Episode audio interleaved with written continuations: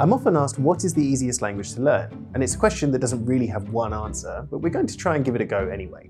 I'm British polyglot Alex Rawlings, and I'm joined by my friend and accent expert Luke Nicholson, where we're going to discuss that question and also think about what may be the hardest language to learn. Remember to subscribe below to make sure you don't miss our other language learning videos.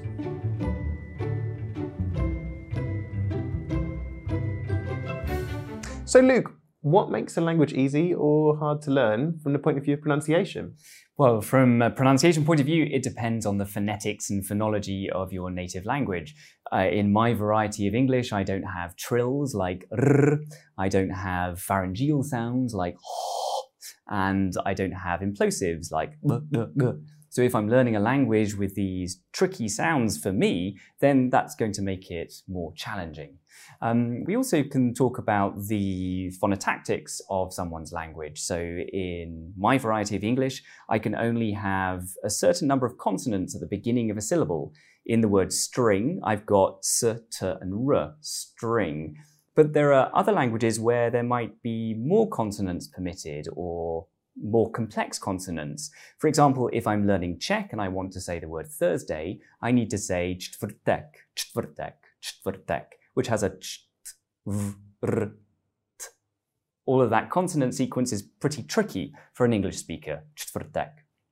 If you're coming from a language that doesn't have word stress like English, for example, we say object and object differently, there's a difference in word stress. Or for example, tone. In Vietnamese, we've got a difference between ma and ma then it's going to be pretty tricky to approach that language. And my advice to somebody learning a language that has tone or has word stress when you're coming from a language that doesn't have either of these things is to really make sure that you understand how important it is. So it changes the meaning of a word. And so whenever you learn a new word, you need to make sure that you've learned the tone or learned the word stress.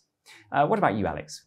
Yeah, what makes a language hard or easy? I mean, well, first of all, as native speakers of English, I think we start out with a very specific um, place in the world, essentially, as, as although English is related to a lot of other languages that are spoken in Europe, it's not that closely related to other languages. So, as in, there isn't a language which is extremely easy for English speakers to learn in the same way that if you're a native Italian speaker, it's quite easy for you to understand Spanish, it's quite easy for you to understand Portuguese, and you know, that would be a much easier question, right? If, if somebody from Italy was to ask us what's the easiest or hardest language to learn, you'd say these ones that are really close are the easiest and these ones that are very different are the hardest.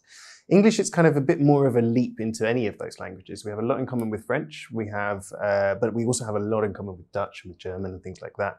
Um, so probably that would be the closest to my answer, purely on the basis that when you learn those languages, you're learning a lot of words that have very similar words in English. So basically, cognate words, is what we'd call them, which can give you a huge leg up, essentially. Um, but having said that, there's a lot of other things that can make it hard. I mean, German and Dutch, and to an extent French and Spanish, they all have objectively much more complex grammar systems than English. Whereas uh, a language like Chinese possibly has a much simpler grammar system for learning, but as you were saying, the pronunciation is really where you can fall short because not pronouncing tones in Chinese is not a choice, right, Luke? Yeah, exactly. Um, I suppose there's also um, syntax and the way that a language um, organizes and expresses grammatical relationships, um, which I'm sure you've discovered learning 12 languages. Absolutely. Well, I mean, a huge challenge when you're learning a language is actually conceptualizing new grammar. So, for example, if you learn Slavic languages, you're going to encounter a whole system of uh, verbs of motion which work in a completely different way to how they do in English. You have to specify whether you're going somewhere by foot, by public transport, by flying, basically just say the word go. Uh, you also have to specify whether you're going to go there and come back, whether you're going to go in this way, that way. You know, all of this is kind of built into the grammar in a way that it's not in English. Um, so those can be kind of quite tricky concepts to wrestle with. I don't think they necessarily mean that you can't make a lot of progress. And I think this is often why I talk about not being a perfectionist when we're learning a language. Because if you're aiming for absolute perfection in pronunciation, in grammar, in the words you use, you're never going to speak. And if you're never going to speak, you're never going to practice and you're never going to get better. So I take a lot of inspiration from people I know who are non native speakers of English, but who do have an accent and they don't mind, who do occasionally make small mistakes, but it doesn't matter, everyone understands them. They have an amazing ability to express themselves and, you know, you can have conversations with them about almost any topic in the world. that for me is the role model. And when I'm learning foreign languages, I don't aim for perfection. I don't aim for being able to pass for being a native speaker or anything like that. I just aim for being able to express myself. Absolutely. And the more that you do express yourself, then it just builds up your confidence, right? Every conversation that you have. Absolutely. So, Luca, the languages you've studied, what do you think is the easiest and what do you think was the hardest one you've come across in terms of learning the pronunciation?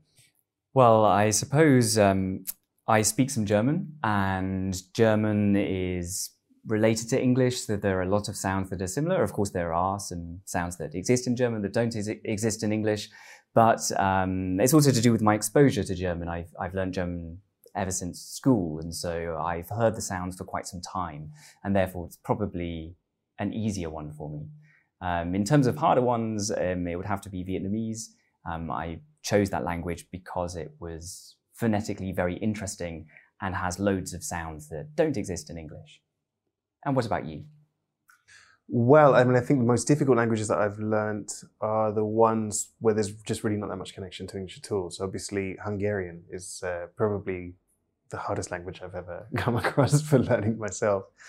But again, I mean, it's just one of those languages where when you persevere, it all does all start to come together. I mean, it's this thing of like when you're learning right at the beginning, you're you're overwhelmed by so much detail of kind of why is everything so different, and then the more you learn, it gradually starts to make sense to see the fuller picture.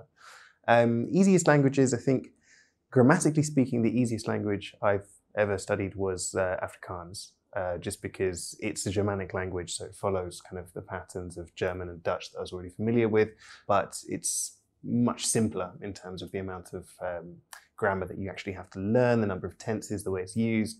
And Afrikaans as a language has always existed uh, in very close connection with English. Uh, so there's an awful lot of um, influence from English as well, which made it quite easy to learn. So now you've heard from us, comment below with a language you found hardest or easiest to learn and why. Make sure you hit that button below and subscribe to Rosetta Stone's YouTube channel for our latest language learning videos and click the link in the description for exclusive offers on all Rosetta Stone courses. See you next time.